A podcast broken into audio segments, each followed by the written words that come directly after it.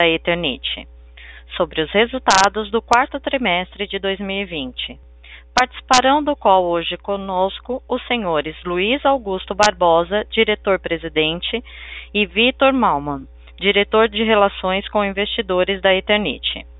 Também contamos com a presença do senhor Marcelo Gasparino, presidente do Conselho de Administração. Informamos que este evento está sendo gravado. Todos os participantes estão conectados apenas como ouvintes e mais tarde será aberta a sessão de perguntas e respostas, quando serão dadas as instruções para os senhores participarem. Caso seja necessária a ajuda de um operador durante a teleconferência, basta teclar asterisco zero. Esta teleconferência está sendo transmitida simultaneamente pelo site de RI da Eternit, www.eternit.com.br/ri, onde a apresentação e o Live estão disponíveis para o download. Esclareço que eventuais declarações feitas durante essa teleconferência sobre as perspectivas dos negócios da Eternit, projeções ou metas operacionais e financeiras são previsões baseadas nas expectativas da administração em relação ao futuro da empresa. Essas expectativas são altamente dependentes das condições dos mercados nacional e internacional, do desempenho econômico geral do país e do setor. Portanto, estão sujeitas a mudanças. Agora, gostaria de passar a palavra ao Sr. Victor Malman, diretor de Relações com Investidores da Eternit. Por favor, senhor Vitor, pode prosseguir. Obrigado, Priscila. Boa tarde a todos. É, agradeço o interesse na nossa empresa e a participação nessa teleconferência. É, o ano de 2020 foi um ano bastante desafiador e nós vamos começar a nossa apresentação fazendo um breve resumo, sem ser muito repetitivo com tudo aquilo que nós acompanhamos, mas com alguns principais indicadores de conjuntura e mercado. É, apenas para recapitular, nós iniciamos o, os primeiros impactos, o grande impacto da, da pandemia da Covid-19 começou a surgir a partir de meados de março, é, e nós tivemos alguns eventos que foram relevantes no resultado final do ano. É, a partir de abril, nós tivemos a concessão do auxílio emergencial, que perdurou até o final do ano, quando redução de valor. É, e também, em fevereiro, nós não, não temos nem a lembrança, mas a Selic estava a 4,25% e ela veio a ser reduzida a 2% ao ano em agosto. É, e agora, ao fecharmos o ano, nós temos esse balanço que está apresentado nessa, nesse slide. O PIB fechou, então, com a retração de 4,1%, é, uma taxa de desemprego ainda elevada, de 14,1% no trimestre de setembro, outubro, novembro. Por outro lado, foi observada uma recuperação do setor da construção civil no segundo semestre. E talvez nós possamos exemplificar isso pelo gráfico de eh, evolução do faturamento que é fornecido pela Abramat, né, Associação Brasileira de, Matéria, de Produtores de Materiais de Construção, e nós temos um ano com a estimativa de um fechamento de apenas 0,4 de recuo. Só para nós nos lembrarmos, é, no segundo, ao fechamento do segundo trimestre de 2020, este indicador acusava um recuo de 14% nos seis meses. E terminamos por fechar o ano com um recuo de 0,4%. Então, foi um, um ano onde a, o desempenho da economia teve é, extremos, alguns muito prejudicados, a setor de entertainment, por exemplo, e outros que tiveram uma recuperação expressiva, como o caso do setor de construção civil e materiais de construção. É, nesse ambiente, a Eternit, já desde o início da pandemia, é, tomou algumas medidas. É, primeiro momento, houve medidas de prevenção, então nossos escritórios foram, os colaboradores foram para home office, praticamos distanciamento é, é, dentro das unidades, é, e na condução dos negócios, a tônica foi o fortalecimento do caixa, preservação do caixa. Em função disso, houve uma gestão de capital de giro importante, com realização de, de estoques, paralisação de linhas de produção, encurtamento de prazo de vendas, e esse, essa, esse foco no caixa nos levou, inclusive, à descontinuidade da CSC em abril. A CSC, que vinha de resultados negativos, é, teve o quadro agravado em função da pandemia e a empresa, com foco nessa gestão de caixa, é, optou por é, interromper suas atividades. Também utilizamos os mecanismos apresentados pelas medidas provisórias com foco na manutenção de emprego. Então, tivemos redução de 25% nos salários dos colaboradores não ligados à operação. Tivemos, é, no caso de paralisação de linhas de produção, suspensão de contratos de trabalho, ou seja, todas as medidas com foco em dois itens. Um, a manutenção do emprego e a gestão do nosso caixa. Essa, essa postura foi muito importante no momento que, no segundo semestre, tivemos uma rápida retomada de demanda e encontrou a empresa preparada, não só com seus ativos, mas também com sua equipe, pronta para retomar a produção. Um outro ponto importante nesse horizonte foi, e que foi importante para a nossa condução e passar por esse período é, bastante turbulento, foi a chamada de capital, é, feita em abril e consolidada em junho, é, visando a manutenção do programa de investimentos considerados estratégicos, que, era, que são o projeto de telhas fotovoltaicas e o programa de modernização das fábricas de fibra-cimento. É, indo para o slide posterior, é, nós temos aí como foi o desempenho operacional das nossas vendas nos nossos diversos segmentos. Em termos de telhas de fibrocimento, é, o acumulado no ano representou um crescimento de quase 12%, e é importante ressaltar que essa, essa, essa forte é, aumento de demanda que ocorreu no segundo semestre encontrou a empresa é, numa situação de desempenho operacional bastante diferente do que nós tínhamos em 2018, quando fizemos a mudança da tecnologia de amianto para fibra de polipropileno. Então, as unidades estavam com ótima performance industrial e, com isso, pudemos capturar é, essa demanda que se acelerou no segundo semestre. É, indo para o outro segmento, sistemas construtivos, fechamos o ano com a queda de 4%. É, esse segmento não teve a mesma recuperação do de telhas de fibrocimento, em função dele estar mais focado para construções comerciais, o que não teve essa recuperação tão acelerada. Importante ressaltar que o quarto trimestre do ano de 2020 representou o segundo semestre consecutivo de crescimento de vendas. Então, o setor vem se recuperando, não conseguiu é, retomar a posição do ano de 2019, mas os resultados vêm melhorando trimestre a trimestre.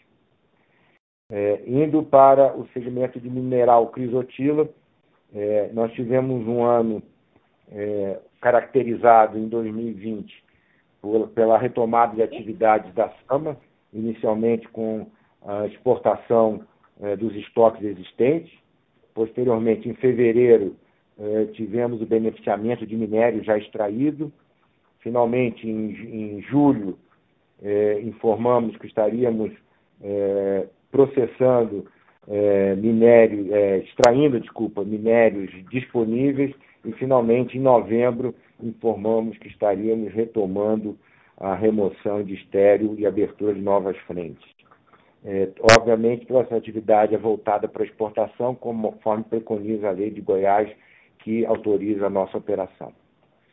Em termos de último segmento de atuação, telhas de concreto, é, este foi um segmento que não reagiu como esperávamos nesse segundo semestre e acabou por fechar o ano com uma queda de 8% frente ao ano anterior.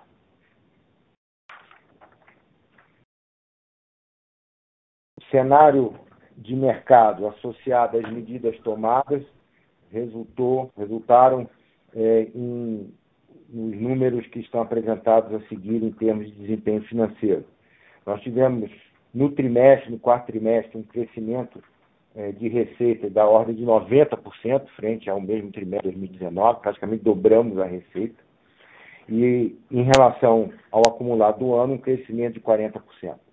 E aí eu gostaria de segregar essa avaliação entre mercado interno e exportações. Em termos de mercado interno, nós tivemos uma evolução de 19% no faturamento líquido frente a 2019. E é importante ressaltar que 2019 já representou um crescimento de 18% frente a 2018. Então a gente acumulou, a empresa acumulou nesses dois anos um crescimento de 40% na receita é, de mercado interno e isso está fortemente é, centrado no fibrocimento.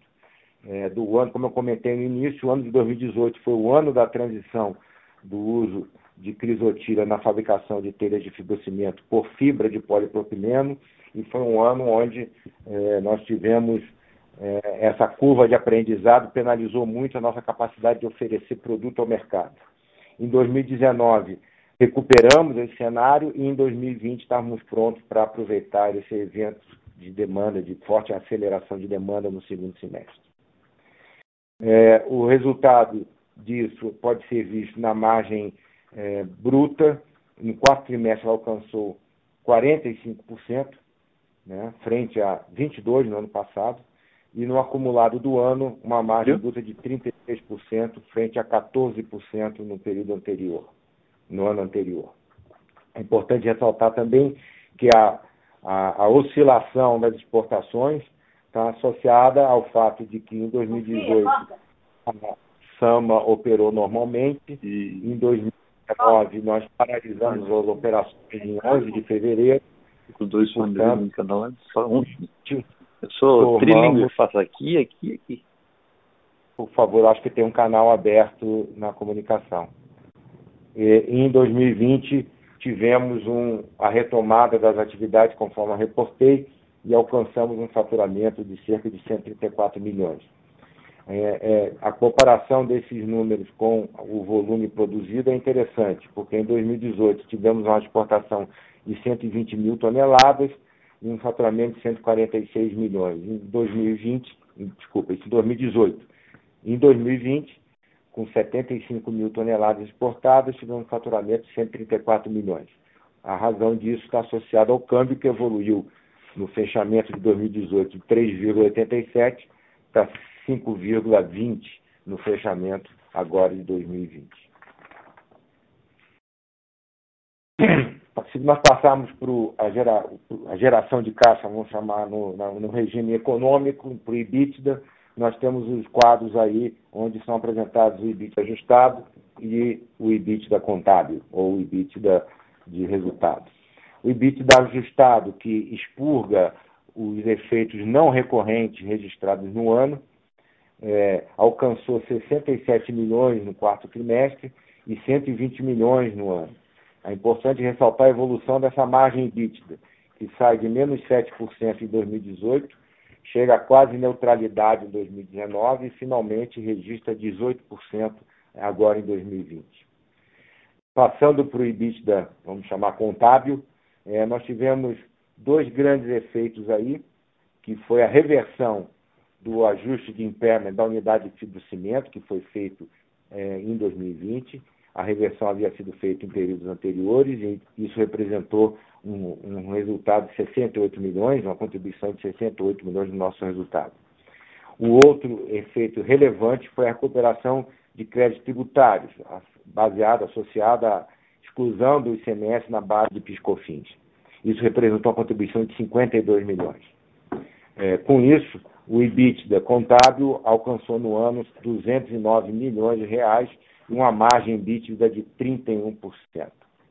Ao longo do ano, nós tivemos movimentos de impairment relacionado ao ativo CSC, a constituição dele no terceiro, no segundo trimestre, no momento que nós é, sinalizamos a paralisação e, conforme previsto o plano, levamos o ativo para leilão pelo valor dos créditos é, detidos pela opção B da classe 3 do plano de recuperação judicial. Isso nos levou a ajustar o valor do ativo para este nível de preço mínimo.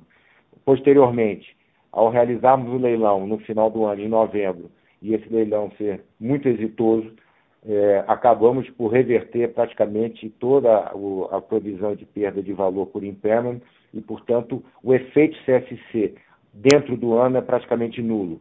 Ele apenas ele gera uma perda no segundo semestre e um ganho no quarto trimestre. Bem, indo para o resultado líquido, é, da mesma forma, o resultado líquido ajustado é, no quarto trimestre alcançou 63 milhões de reais e no ano 86 aproximadamente. Isso mostra como o segundo semestre, especialmente o quarto trimestre, foi relevante na formação do nosso resultado. É, e uma forte ascensão de resultados, né? de, um, de, um, de um prejuízo ajustado de 112 milhões em 2018, 47 em 2019, para uma posição de lucro de 85 milhões agora em 2020. Considerando os eventos não recorrentes que eu já reportei, a empresa termina o ano de 2020 com um lucro líquido de 158 milhões, dos quais 121 milhões constituídos no quarto trimestre. É, saindo do resultado e entrando nos nossos outros indicadores, começando pelo endividamento bancário, é, o último trimestre do ano é, foi muito relevante. É, nós tivemos uma completa liquidação das operações de capital de giro, né, associadas a trading finance, de operações como ACE, desconto duplicata, é, é, conta garantida, e com isso nós encerramos o ano sem nenhum nenhuma dívida de curto prazo. A dívida bancária de longo prazo está associada à dívida concursal, está ligada ao plano de recuperação judicial. É, por outro lado, é, partindo de uma posição de caixa de 9 milhões e 400 na abertura do ano, nós encerramos o ano com 81 milhões de reais de caixa. Com isso, nós revertemos uma dívida líquida de 104 milhões 2000, no fechamento de 2019, com uma posição de 14 milhões e 800 mil reais de posição positiva no fechamento de 2020. A dívida concursal bancária, e falando um pouco no escopo mais amplo da dívida concursal da empresa, totalizou no fechamento cerca de 148 milhões de reais. Isso engloba a parcela em reais e uma parcela de 1 milhão e 400 mil dólares convertida à taxa de 5,2 dessa dívida, fazendo uma passagem, ela é dividida em quatro classes. A classe 1, que são os credores trabalhistas, depois de termos quitados todos os credores que existiam na, na no, no, quadro inicial de, de credores na aprovação do plano, houve a constituição de novos créditos e nós fechamos o ano, então, com uma dívida de 681 mil reais.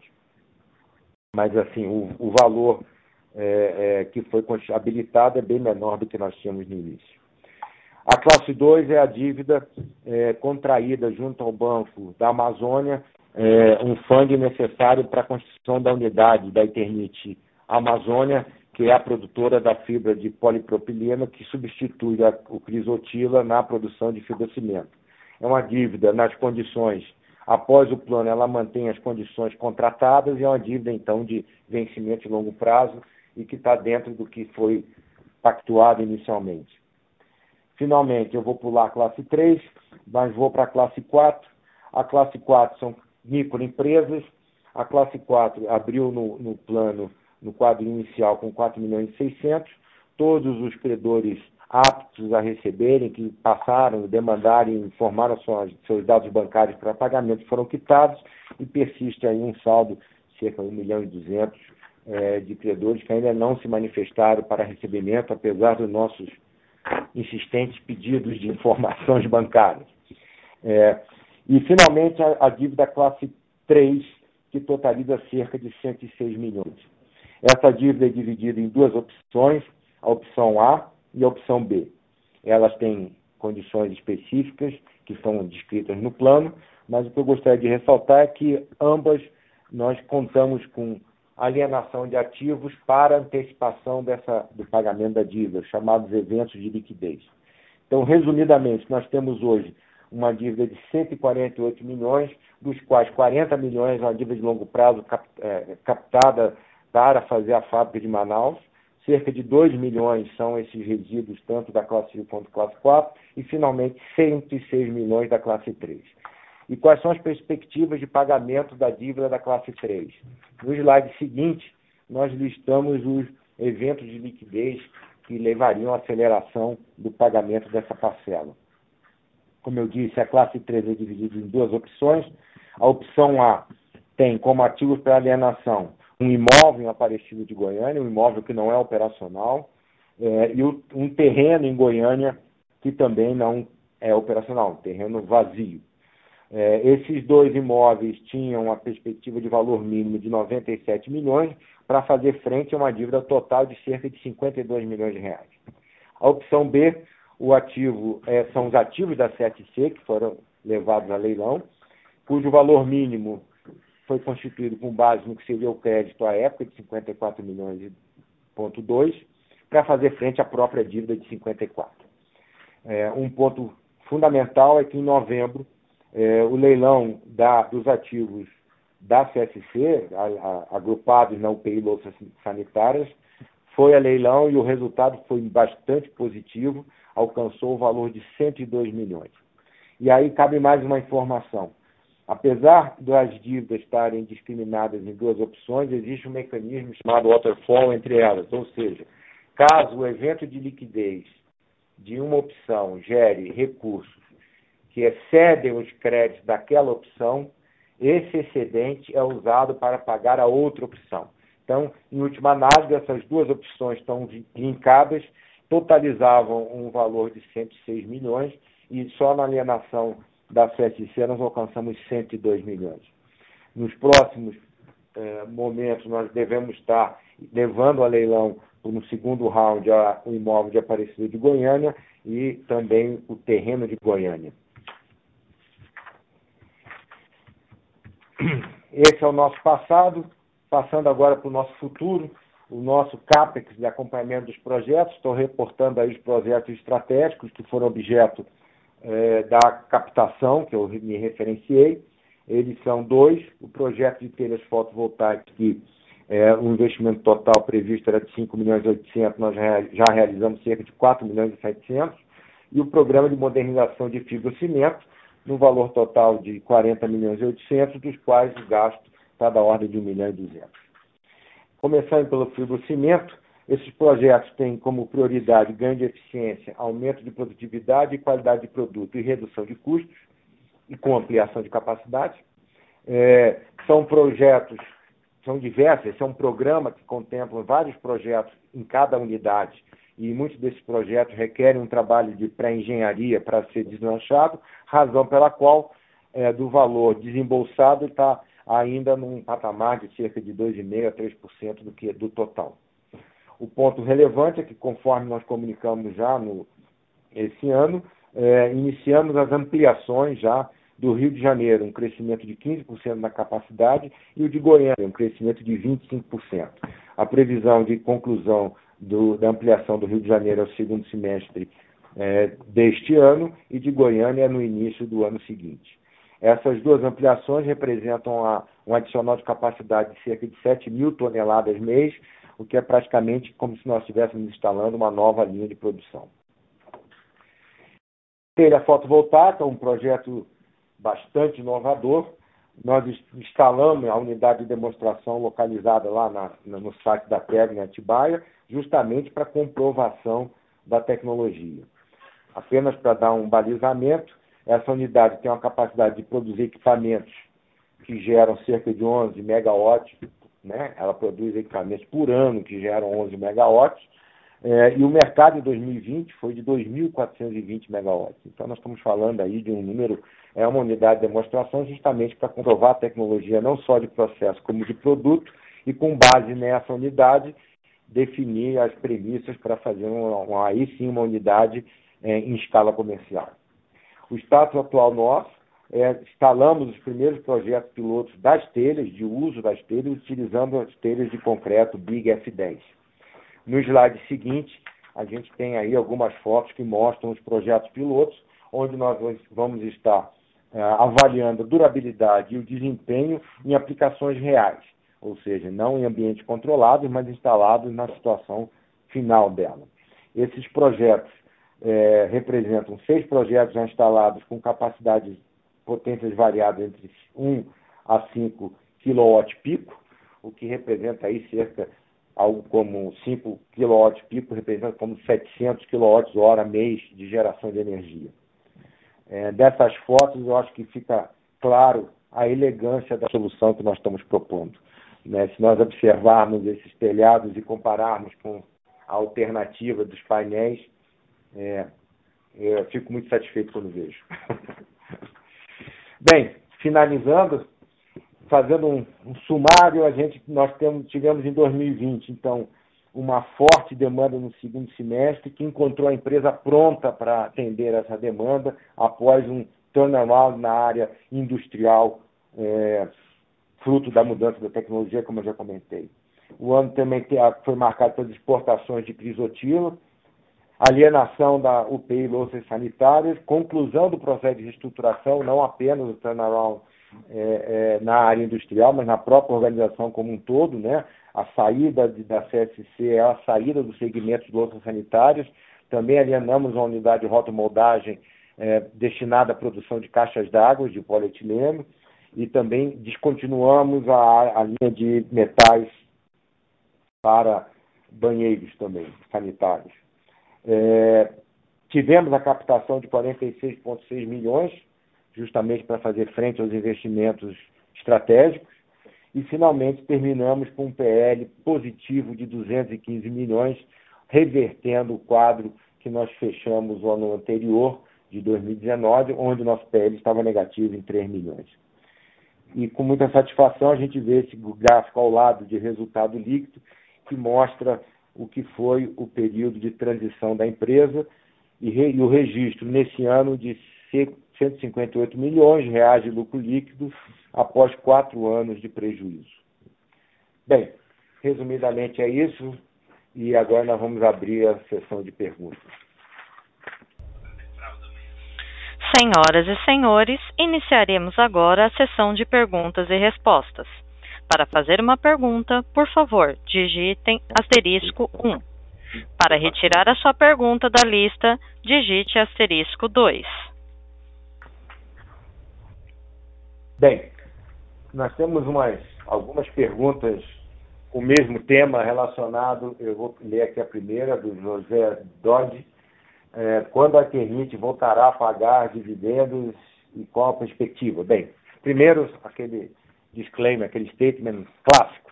A Eternit não, não dá guidance, em função disso a gente não vai falar de perspectiva, mas em relação à questão de pagamento de dividendos, a empresa, a, a leitura do nosso balanço patrimonial evidencia que ainda temos um prejuízo acumulado de cerca de 160 milhões de reais. Então, a reversão desse prejuízo, é, seja pelo resultado, seja por qualquer outro mecanismo, de, de, de redução de capital, por exemplo, é, é pré-condição para que a gente possa voltar a pagar dividendos. É importante lembrar que a empresa se encontra em RJ, né, o que é um fator é, onde faz com que o, foco do fluxo seja mantido para fazer frente aos compromissos. É, é uma segunda pergunta fala sobre qual é, o faturamento da exportação de crisotila, eu poderia dizer que os valores de, de receita do mercado externo assinalados são essencialmente relacionados à exportação de crisotila. A empresa não tem outra linha relevante de exportação. É, em termos de margem, eu recomendo nota explicativa do nosso balanço, aparece a análise por segmento, e lá no segmento está, na nota 21, 28, 28 desculpa, é, aparece é, análise por segmento e nessa análise é possível avaliar o resultado do, da, do, da exportação de crisotila individualmente. Deixa eu fazer um complemento sobre, esse, sobre esse tema. Quem está falando é o Luiz Augusto. É, talvez a, a, intenção, a preocupação da. Eu não consigo ler daqui o nome do, do pessoa que fez a, do, do Jair, seja se o resultado se deve à volta da operação da SAMA. Então, acho que vocês vão ver isso com mais detalhes quando vocês entrarem nas notas explicativas. Mas é importante a gente ressaltar que é, o core business da companhia é cobertura. Basicamente, nós temos aí dois produtos, telhas de fibrocimento e telhas de concreto. É, e a empresa atingiu a rentabilidade no seu core business. O ativo de, da mineradora que a gente está operando, como o Vitor é, ressaltou, baseado numa lei de, de Goiás que só nos permite exportar, é, vamos dizer, ele é uma, uma atividade que a gente está explorando, porque nós temos o ativo, seria uma responsabilidade nossa é, não, não operar o ativo é, que pode gerar rentabilidade. Mas a, a, rentabilidade da companhia independe da mineradora. A companhia é, hoje tem uma operação bastante rentável é, naquilo que é o seu core business. Então, caso a preocupação seja, puxa, se amanhã, por qualquer razão, nós pararmos de operar a mina, isso vai comprometer o resultado da companhia? Não. A, a, o processo todo de reestruturação que foi feito ao longo desses três anos, como o Vitor disse, na parte administrativa, na parte tecnológica é, e no portfólio de negócios, fez com que o nosso core business principal voltasse a ter uma rentabilidade é, bastante é, interessante para o mercado. Só isso que eu queria elucidar. A, a nota 28 apareceu na minha frente, então é possível reportar. É, nessa nota aparece o resultado operacional antes do resultado financeiro, então o financiamento é, logrou 161 milhões de reais no ano e o mineral Crisotila cerca de 58 milhões. Então, a maior, quase mais de dois terços do resultado veio da operação, que é o nosso core business, como disse o Luiz. É, a, passando para a pergunta do André, ele pergunta: vocês acreditam ser possível sair da RJ ainda no primeiro semestre? Bem, a questão da RJ, nós temos que cumprir nossas obrigações e a decisão final é, por, é, é decidida pelo juiz da RJ. Então, assim, é, em termos de cumprimento dos aspectos financeiros, eu acho que há essa possibilidade em função da alienação do, da FSC, que representou uma, um, um, um, recurso da ordem de 102 milhões, frente a uma dívida de 106. É, mas a saída em si depende de uma decisão judicial. Tem, é importante dizer que tem é, vários aspectos que são é, ritos né, do, do, processo de, de, uma recuperação judicial é, que são ditados pelo judiciário. Então, não basta simplesmente a gente ter o recurso disponível para efetuar o pagamento, é preciso que o juiz analise se, se aquilo está tá atendendo a necessidade dos credores, né, se está tudo de acordo com o plano, é, e tem uma série de, de questões técnicas. Então, às vezes a gente fala, poxa, mas você já vendeu essa, essa, esse ativo em novembro, o dinheiro foi depositado logo em seguida, por que, que isso ainda não está resolvido? Porque tem rituais dentro do processo é, do, do, judiciário que visam é, garantir os interesses dos credores e que, como é um processo rigoroso, isso acaba demandando um tempo adicional, além de simplesmente termos o, o recurso disponível. Por isso que é muito difícil a gente precisar Bom, quando é que vocês vão sair da, da RJ, uma vez que, que os ativos são suficientes para fazer frente? Tem aí uma série de trâmites a serem cumpridos. Passando para a próxima pergunta, um pouco na linha do que já veio, é, do Renan Uric, é, a maior parte, a, a, colocação é a maior parte do lucro operacional ajustado no ano parece ter sido proveniente da Sama.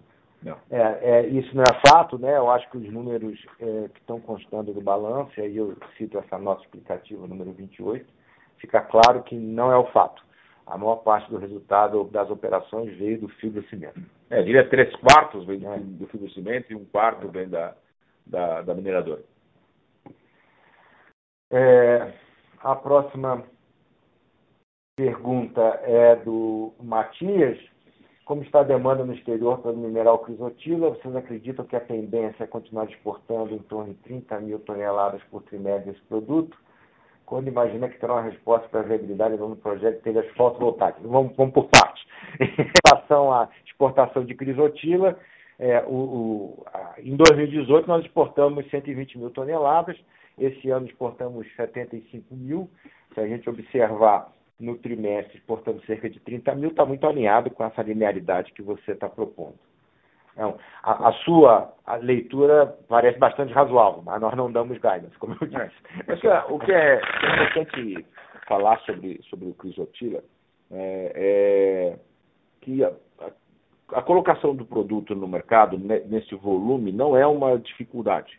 Quer dizer, o nosso produto é um produto é, reconhecidamente muito superior a, ao que existe é, no mercado internacional. Isso não é mérito nosso, isso é porque a natureza, a natureza assim fez, então a, a qualidade do, do, do, mineral que se encontra é, na nossa mina é, é, muito superior para a aplicação que ele se destina do que a que tem no mundo. É, a demanda existe, existem segmentos diferentes, a gente exporta isso em volumes maiores para aplicações como a nossa, que, que sempre foi usado no Brasil até 2017 para a produção de telhas. Isso se destina sobretudo ao Sudeste Asiático. E por que o Sudeste Asiático? Porque tem um clima parecido conosco, quente, chuvoso, tem países pobres, então é, é natural que essa aplicação seja bastante desenvolvida lá.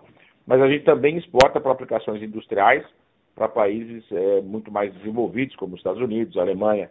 Então, a, o mercado para esse produto, ele é um mercado bastante interessante. Então, a continuidade ou não da SAMA depende única e exclusivamente da autorização para que isso seja permitido legalmente. Hoje operamos com a legislação de Goiás, enquanto isso é, continuar sendo permitido, a gente tem esse mercado, vamos dizer, relativamente estável. É, vamos passar a próxima. A, a, segunda parte da pergunta do Matias, eu vou juntar com a pergunta do Danilo e do Jefferson, estão todas relacionadas a quando iniciaremos a comercialização de telhas fotovoltaicas. Eu destaco, como eu comentei na apresentação, que nós temos uma unidade de demonstração justamente para comprovar o processo e o produto.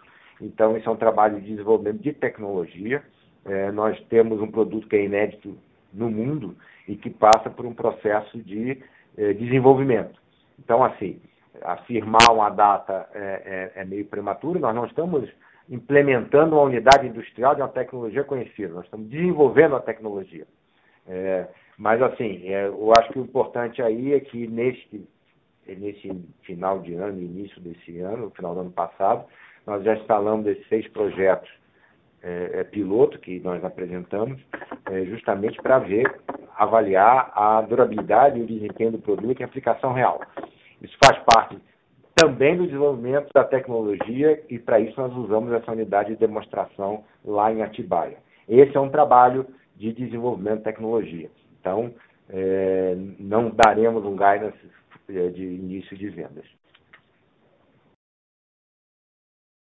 É, a pergunta do Danilo, é, alguma data prevista para acontecer os leilões dos ativos no operantes de Goiânia? É, eu posso, é, nós não temos a, ainda o, o leilão é, convocado, é um ato que é publicado pelo cartório lá da vara de recuperação judicial. É, o, o, a autorização do juiz já foi dada, é, precisamos aguardar esse processo, cidade que forma ele é publicado pelo cartório, passa um período de 30 dias em exposição e aí encerra o, o pregão propriamente dito.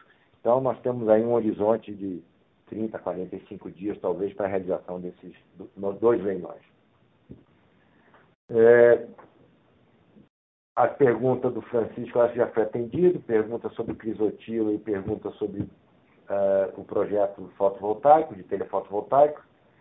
A pergunta do Ricardo é quanto ao término da recuperação judicial, nós já respondemos também. É, qual o custo da dívida de 40 milhões? Ela é uma, é uma dívida com taxa pré-fixada, numa condição de hoje de 7%, hoje não, né? foi firmada a 7% ao ano. Essa condição, comparada com a Selic hoje, parece é, alta comparada com a projeção de juros de 2023 já não parece tão alta. Então, e era muito boa quando foi contratada. E quando foi contratada era excepcional. então é, é um banco de fomento. É um banco de fomento. Ela está nessa condição. É, a, depois a pergunta do André, existe mais minério disponível que vocês podem exportar? Estou entendendo em relação à capacidade da mina o estoque da mina. O estoque da mina. O estoque da mina nesse, nesse ritmo de exploração, só os veios já identificados permitiriam operar 40 anos. É, e há regiões ainda do, da jazida que sequer foram é, dimensionadas. Então, acho que é, não é um problema o estoque de minério disponível. É, eu vou indo para a pergunta do Gelson. Quais os impactos da venda da CSC nos resultados de 2021? como eu disse, é, na verdade, a alienação, é, o valor de alienação, os 102 milhões, ficaram muito em linha com o valor do ativo, então, em, em valor contábil, então, impairment de redução feito, reversão do impairment feita, que deu praticamente zero, resulta no, no, no, na venda praticamente pelo valor contábil do, do imobilizado. Então, ele não vai gerar resultado uh, no acumulado, nem também não gera prejuízo.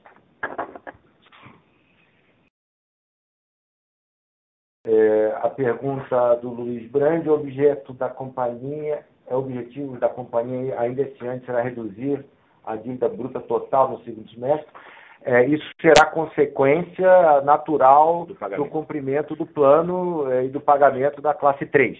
Né? Como eu comentei, daqueles 106 milhões, nós temos cerca de 66 como dívida bancária, o restante são fornecedores, mas de qualquer forma, essa dívida bancária de 66 seria quitada no âmbito do plano. É, a única dívida que permanece de acordo com o plano é a do, da classe 2. É, exatamente. Que é a, a que foi objeto da, da, pergunta anterior sobre a taxa, é. 40 milhões. Bem colocado, dos 66 milhões, tem 40 que é do BASA, o restante é que é bancária é, que será quitada. É... Como estão as ações trabalhistas? Pergunta do Ricardo, como estão as ações trabalhistas do Ministério Público, além do que foi informado do Paraná? Bem, a evolução do processo que nós tivemos foi da ACP do Paraná, foi muito favorável à empresa, é, confirmou em segunda instância a decisão de primeira instância, que afastou a questão de indenização por danos morais e restringiu uh, a, a utilização ou a concessão de planos médicos para efetivamente as pessoas que tinham contrair algum tipo de doença relacionado ao trabalho, junto às nossas unidades. É, o lado que permaneceu também foi a proibição do uso de amianto na unidade do Paraná, coisa que, por decisão da empresa, seguindo a visão estratégica, ainda em 2017, já havia sido objeto de deliberação e nós, como eu comentei algumas vezes, né, 2018 foi um ano duro justamente porque, ao final de 2017, toda a, a produção é, foi migrada de, de crisotila para é, fibra de polipropileno. É importante ressaltar que não só Eternit deixou de produzir telhas é, com, com, reforçadas com amianto, como nenhuma outra empresa no Brasil usa mais a matéria-prima.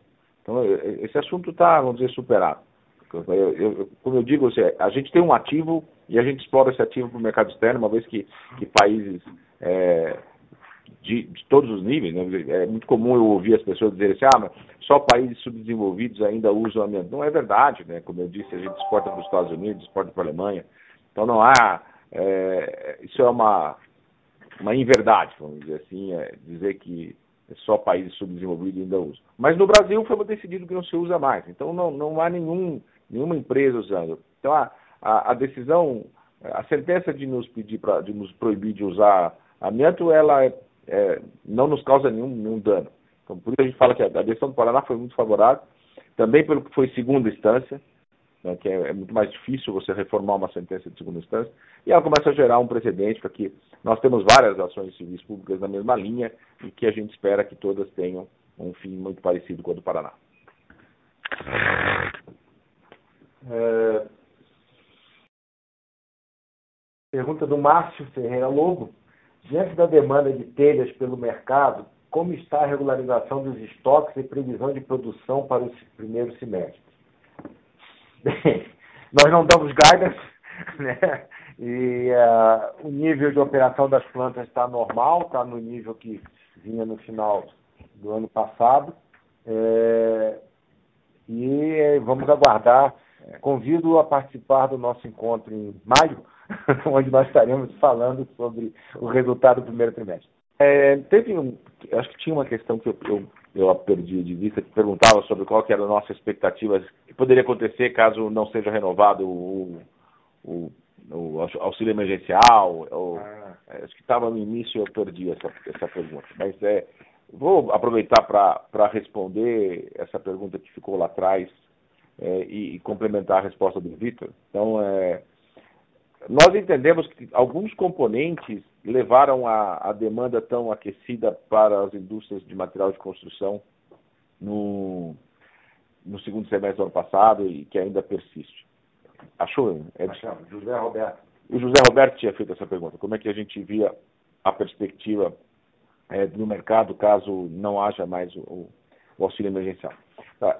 É muito difícil quantificar. Né? Nós tivemos um conjunto de fatores que nos favoreceram é, no segundo semestre do ano passado. Nos favoreceram não só a Eternit, mas todas as empresas, as indústrias que produzem matérias-primas ou materiais para a construção civil. Ah, o auxílio emergencial foi um deles, claro, mas também uma mudança cultural, uma mudança de hábito, que as pessoas ficam mais tempo em casa é, e que, portanto, querem melhorar a qualidade do, do, da casa, da casa de maneira geral, do, do, lar, vamos dizer, todo o espaço onde eles aumentaram o tempo de permanência, aumentaram a convivência familiar. Daí a venda de materiais de decoração, materiais é, de cozinha, uma série de produtos foram beneficiados por essa mudança de comportamento que foi imposta pela pandemia. É, e a queda da taxa de juros também foi um fator que ajudou, porque estimula o financiamento e aumenta a construção civil. É, e por último, é, a, a, limitação de, de, gasto do consumidor. O consumidor não pode mais ir ao restaurante, não pode ir ao shopping, não pode viajar, não pode ir ao cinema, não, não pode assistir jogo de futebol. Então todo esse dinheiro é, que ele gastava com é, atividades econômicas que estão sendo cerceadas é, foram destinadas às outras que estão disponíveis. E aí o mercado de construção civil é uma delas. Então a, a nossa leitura é que, embora não seja possível quantificar cada a, a, a influência, o impacto de cada um desses componentes, é que alguns persistirão. Não vai mudar mais é, esse hábito do consumidor de permanecer mais tempo em casa. Então, ainda que haja um, uma redução da demanda, caso não seja é, restabelecida alguma ajuda emergencial, é, uma, um, um, efeito residual dessas, desse conjunto de fatores permanecerá. Então, nós entendemos que a demanda continuará mais alta do que ela era no pré-pandemia. É, então, mas é muito difícil quantificar se ficaremos no mesmo patamar do último trimestre ou não. É muito difícil dizer. Ok. Com licença. Caso haja alguma pergunta, queiram, por favor, digitar asterisco 1. Obrigada.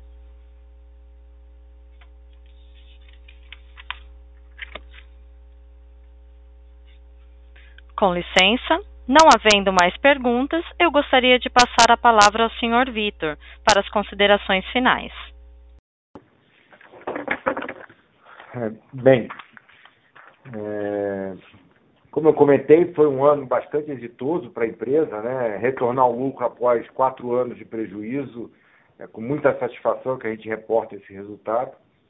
É, estamos é, no meio ainda de um processo difícil, né, em relação a, ao Covid. Nós estamos otimistas com o futuro. Não sei, Luiz, você quer dar alguma mensagem? É, não, acho que é, você disse, a gente foi um, uma, um trabalho muito difícil, o trabalho que a gente desenvolveu ao longo desses três anos de fazer um, uma reestruturação e é, redefinir o portfólio de, de, empresas e de atividades e mudar a tecnologia que a gente usava durante quase 80 anos. Então foi um processo custoso. Nós sabíamos que isso teria impactos econômicos financeiros importantes, daí a decisão de fazer preventivamente uma, uma recuperação judicial.